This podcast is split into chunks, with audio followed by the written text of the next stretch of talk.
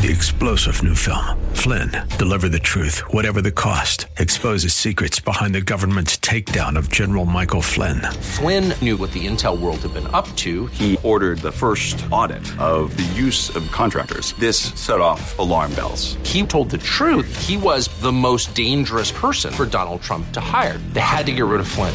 Flynn, deliver the truth, whatever the cost. Available now. Watch it today. Go to salemnow.com. Salemnow.com. Pastor Keith Crosby of Hillside Church.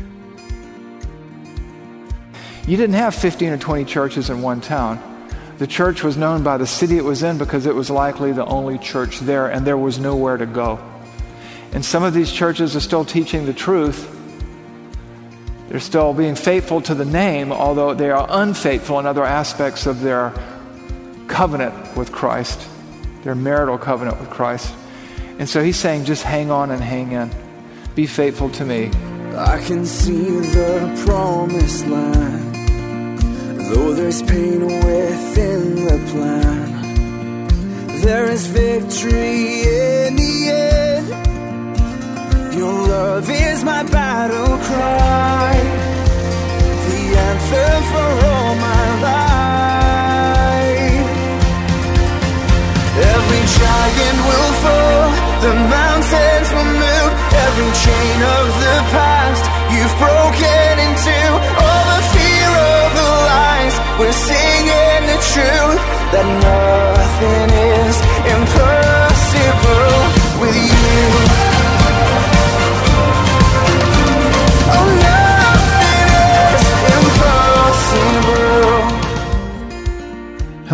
welcome to today's edition of the Grace to Live radio broadcast with Keith Crosby, Senior Pastor of Hillside Church in San Jose, California. We are so delighted that you've chosen to spend time with us today in the program. And as always, we would encourage you to follow along in your Bibles if you can. On today's program, Pastor Keith continues with the Future Grace series, an in depth study of the book of Revelation. So if you have your Bibles, please turn with us today to Revelation chapter 2. Now here's Pastor Keith with today's study.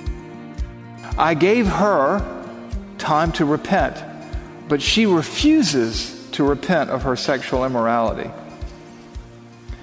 Then Laodicea, verse, uh, chapter 3, verse 16 and 17. So, because you are lukewarm and neither hot nor cold, I will spit you out of my mouth. For you say, I am rich, I have prospered, and I need nothing, realizing, not realizing that you are wretched, pitiable, poor, blind, and naked. Inevitable, inevitable, it's inevitable that lukewarmness, that a loss of focus, that a loss of attention leads to a certain level of cluelessness, which you see manifested here in his comment and his charge in the violation of Laodicea. Laodicea reminds us that complacency and compromise, and tolerance of that which should not be tolerated, embracing the path of least resistance, being lukewarm, is uh, a deluding thing. So, uh, looking at all of this, what we see here are violations of God's will, violations of God's word. Apparently, in the bulk of these churches, the gospel is still being taught. They show loyalty to Christ. They labor for the kingdom, but on their own terms. And we know that by what they allow. They allow things that He wouldn't allow.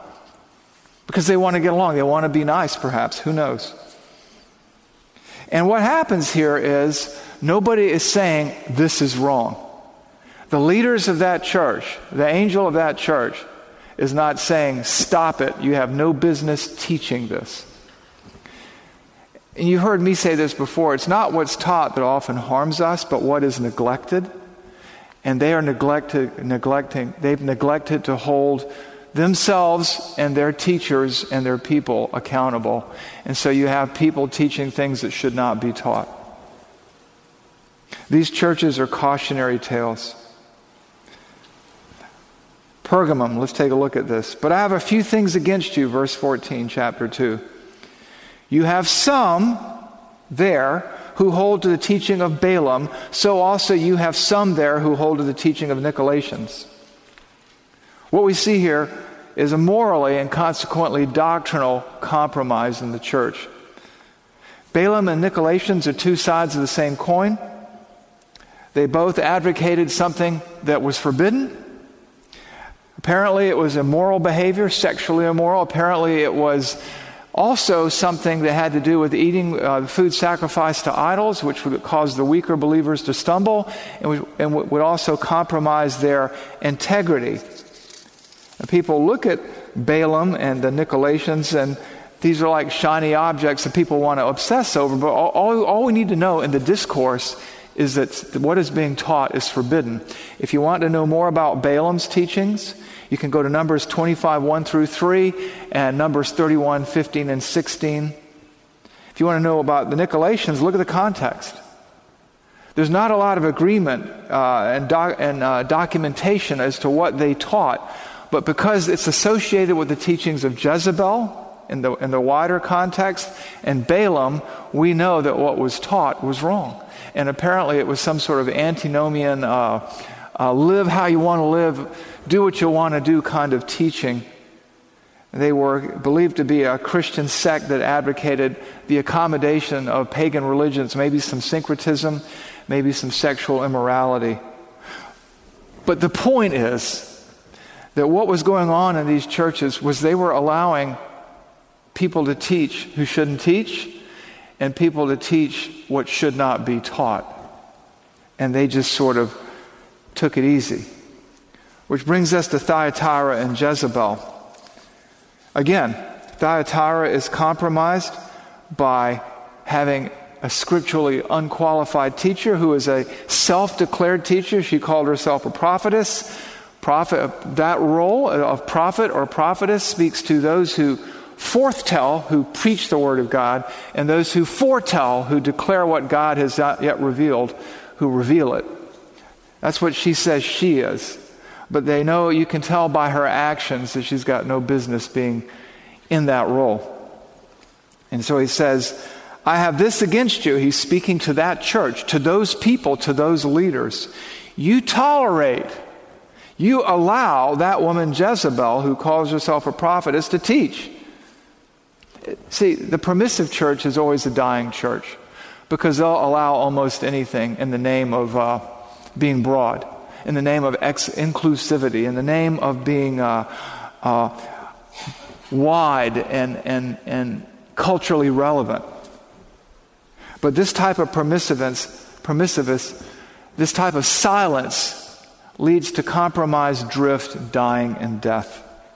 It's a spiritual form of adultery. And in the passage, he refers to her and her followers as sexually immoral, as adulterers and adulteresses. You can't help but miss it. And he talks about her children born that are going to die. Perhaps they are offspring, maybe, of mixed doctrine, of a non gospel. Uh, I don't want to. Uh, spiritualize the text because we want to say, what does the text say? What does the text mean? What shall we do? But what we see here is the result of her teaching leads to death. Which brings us to number four the consequences. And he goes with each church here. Pergamum, therefore repent. If not, I will come to you soon and war against them with the sword of my mouth. That doesn't sound good. And I'm reminded that with war, there's often and always collateral damage. Thyatira, I gave her time to repent, but she refuses to repent of her sexual immorality. Behold, I will throw her onto a sickbed, and those who commit adultery with her, those who embrace her teaching, those who perhaps committed literal adultery with her, I will throw into great tribulation. The wages of sin is death, right? Unless, here's the grace, here's the mercy, here's the kindness, they repent of her works. And then in verse 23 he says, And I will strike her children dead. I mean, that doesn't sound good. He's coming there. It's not going to be good. If they do not wake up and snap out of it, they do not get back on mission, back on focus, if they do not get back to a doctrinally, ethically uncompromised condition when they know that they're wrong, it's not going to be good. And this striking her children dead some people think alludes back to David when he committed adultery with Bathsheba and that child died. Some commentators think it has to do with the fact that those who come to Christ, who come to faith with that non gospel that she's teaching, that permissive doctrine, aren't saved at all. They are gospel inoculated. They are deceived into thinking that they're okay. And so they will perish. And then look what he says And all the churches will know that I am he who searches the mind and the heart. And I will give to each of you according to your works. Basically, you can't let this stuff go on. And this whole thing about the eyes, you know, that burn with fire, he's looking into the heart and the mind of the people. He sees what's there. And, he, and everyone is going to know when he acts that everybody who has a hand in willful, willing sin is going to experience the consequences of God's loving reproof and discipline. And then we get to the bottom of the heap here in terms of consequences, and that's Laodicea. And so, because you are lukewarm, neither hot nor cold, I will spit you out of my mouth. I mean, you, you, just can't ignore God. You know, Pastor Chris taught about the glorified Christ in Revelation chapter 1. This is what the Christ normally looks like, this is how he is. What you see here in Revelation 2 through 3 is not the Christ of the culture today. A blonde haired, blue eyed, always tearful, weak, wimpy, tolerant, impotent, morally lax Savior. This is a king. This is a conqueror. He came once as a Savior, he returns as a judge. You know, today's Communion Sunday, and we celebrate the Lord's death until He comes. This is the one who's coming. And does any of this sound good? This compromise, this tolerance, this tolerance for sin, it all produces terrible results. And as we studied already, church matters matter to God and they must matter to us. And while He does not expect perfection, He does expect faithfulness, not moral and spiritual adultery, but fidelity. Fidelity to His Word. And when you choose something less than fidelity, when you try to serve two masters, the culture and the Christ, you're going to love one and hate the other. There's going to be a continuum and a decline over time that leads to death unless somebody snaps out of it. And so these consequences include hardship, tribulation, literal and spiritual death, expulsion. You see that in Pergamum. Therefore, repent. If not, I will come to you soon and war against them with the sword of my mouth. The imagery says it all. Judged. Or Thyatira. Behold, I will come and throw her onto a sick bed, and those commit adultery with her I will throw into great tribulation, and I will strike her children dead. And I will give to each of you who sat there and let this happen according to your works. And of course, Laodicea. So because you are lukewarm, I will spit you out of my mouth. Complacency kills. It kills churches, it kills ministry, it even kills the descendants of those who allowed it because, because they get something eventually less than the gospel. We'll talk a little bit more about that next week with Sardis. Now, when you look at this, it's really hard to read. And in our culture, we want to say, well, what about mercy? What about grace? What about his goodness? What about his gentleness? What about his kindness? That is all that we've seen here is mercy, grace, and kindness. Because again and again, he's going to call them to repentance. He's going to encourage them. Which brings us to number five. Verse 17 in Pergamum, right? Revelation 2:17, "He who has an ear, let him hear what the Spirit says to the churches. To the one who conquers, I will give some hidden manna, and I will give him a white stone with a new name written on it, the stone that no one knows except the one who receives it. Pergamum is called to repent and return to him. And the manna, harkens back to the manna of the Exodus, where God sustained the children of Israel in the desert. And it says He will give them hidden manna. Commentators suggest that that is the Holy Spirit to sustain them in a fallen, broken world, in an imperfect church. And the white stone, the white stone in history was, uh, in Olympic history, was something that those who successfully competed in the Olympics, maybe they didn't win the, the crown, they received this stone that indicated they had done something. They had been faithful to their charge, so to speak. And so this indicates the fact that these people were faithful.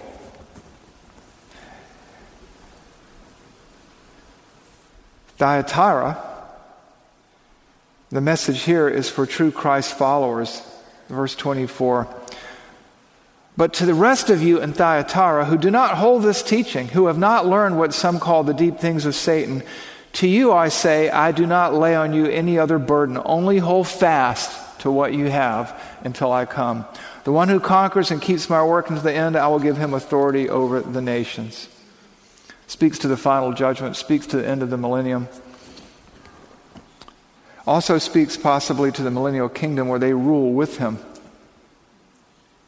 Now, when you read this with Thyatira, some people say, well, why, don't, why didn't people leave those churches?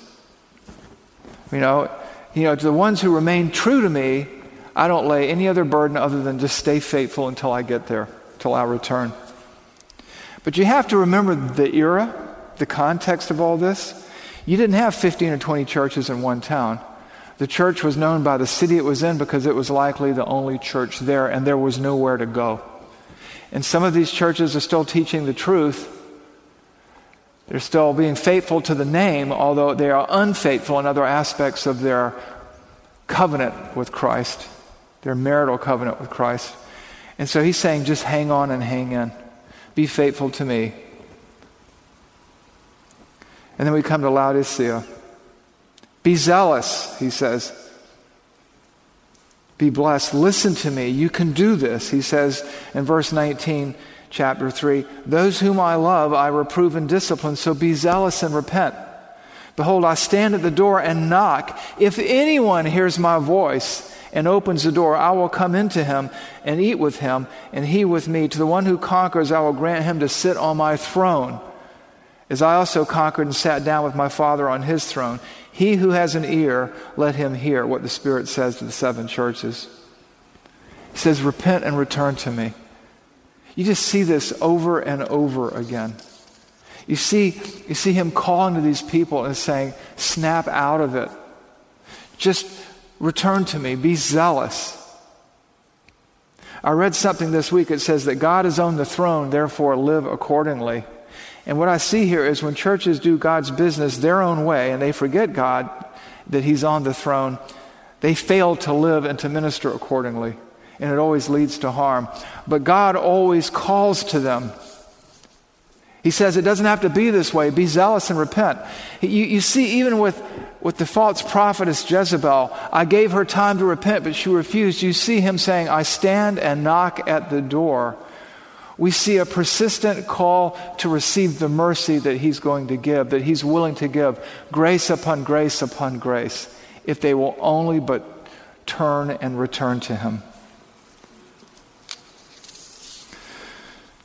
So, what do you do with all of this? I think you have to look at this and, and consider the implication that a lack of zeal for God leads to death. Complacency leads to compromise, to tolerance, to decline, and to death. Dying is a process that begins subtly in churches in those days and these days. I mean, all I have to do is look around us. There's this loss of steam, sort of, where they kind of back off a little bit instead of pressing on. There's this, oh, let's not get hung up on doctrine because doctrine divides. There's this compromise where, you know, hey, let's be more like the culture. We don't want to be too hot. Let's, let's calm down. Let's cool down to room temperature. Well, you know that a body at room temperature is a dead body, right? It's not 98.6. And so you see this dying process. And what adultery is to marriage, compromise is to the church. Because we are the bride of Christ and we are to be faithful to Him. There's no room for scripturally uncom- unqualified teachers who would create in time pseudo Christians who believed a pseudo gospel. So we have to be careful to really look at ourselves and our church and our ministry carefully. So let me give you some suggestions for application. Call this a, a spiritual MRI or a spiritual X-ray, where we examine we examine ourselves. We take the photo and we look at ourselves, and we ask ourselves: Is this happening to us? Has this happened to us? Is there anything we as a church need to snap out of? Have we become complacent? Is there a temptation just to kind of back off and not be such whatever? Second, one of the ways to tell as you look at your heart and you look at your ministry is do you think more about your preferences than God's preferences? Are you afraid what people will think about your commitment to Christ and His Word? Or are you more concerned with what Christ thinks? And how are your diagnostic skills? Number three. Are you numbed and dumbed down like Laodicea? Have you become so lukewarm and so lethargic that you've lost your zeal, that you're neither hot nor cold, but you come in here every week and listen to the sermon and then just leave.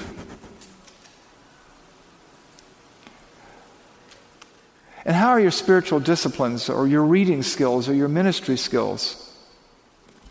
Are you in the Word to maintain a sensitivity to where your heart is or may be drifting or may have drifted from? Keep those diagnostic skills sharp. And finally, how are you? Are you hungry for God and His Word? Are you on fire, aflame, grieving for the culture, or are you lukewarm? Is your love growing cold? These are things we have to challenge ourselves with. I have to challenge myself with. So, in a moment, we're going to partake of the Lord's table, and these are things we need to think about. We need to think about the Christ who we've seen pictured here. Because this is the Christ who's returning. This is the Christ who walks among his people. This is Jesus. This isn't the image that the culture has, this is the image that the Bible gives us. Let's pray.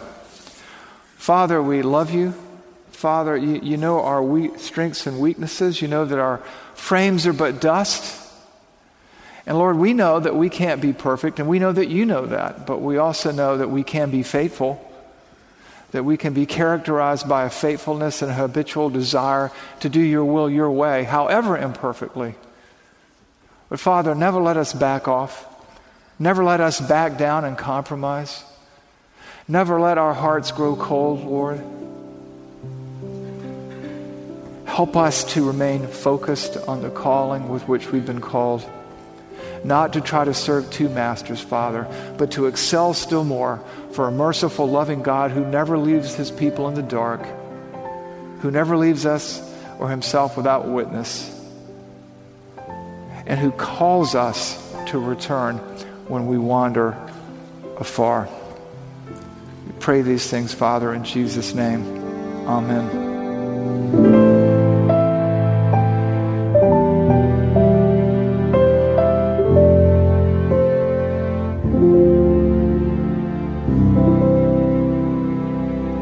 Pastor Keith Crosby on today's edition of Grace to Live. We are so blessed that you've chosen to spend time with us today studying God's Word. If you'd like more information on Pastor Keith or Hillside Church, here's how you can connect with us. Our mailing address is 545 Hillsdale Avenue in San Jose, California, 95136. The church office telephone line is area code 408 269 4782. And you can connect with us on our website, which is gracetoliveradio.org. There you can check out archived messages of past sermons and also listen to Pastor Keith's weekly blog. And please remember that the Grace to Live radio program is a listener supported ministry outreach of Hillside Church if you'd like to partner with us financially. Again, all of these things are available to you on our website, gracetoliveradio.org. Also, I'd like to remind you that Pastor Keith and the staff here at Hillside always look forward to hearing from you. So if you'd like to drop us a note, you can email us here at keith at hillside.org. Well, we hope that you'll join us again next time for Grace to Live. But until then, I'm your host, Kevin Reeves, and on behalf of Pastor Keith and everyone here at Hillside Church, it is our prayer that the Lord will richly bless you. And thanks for listening. giant will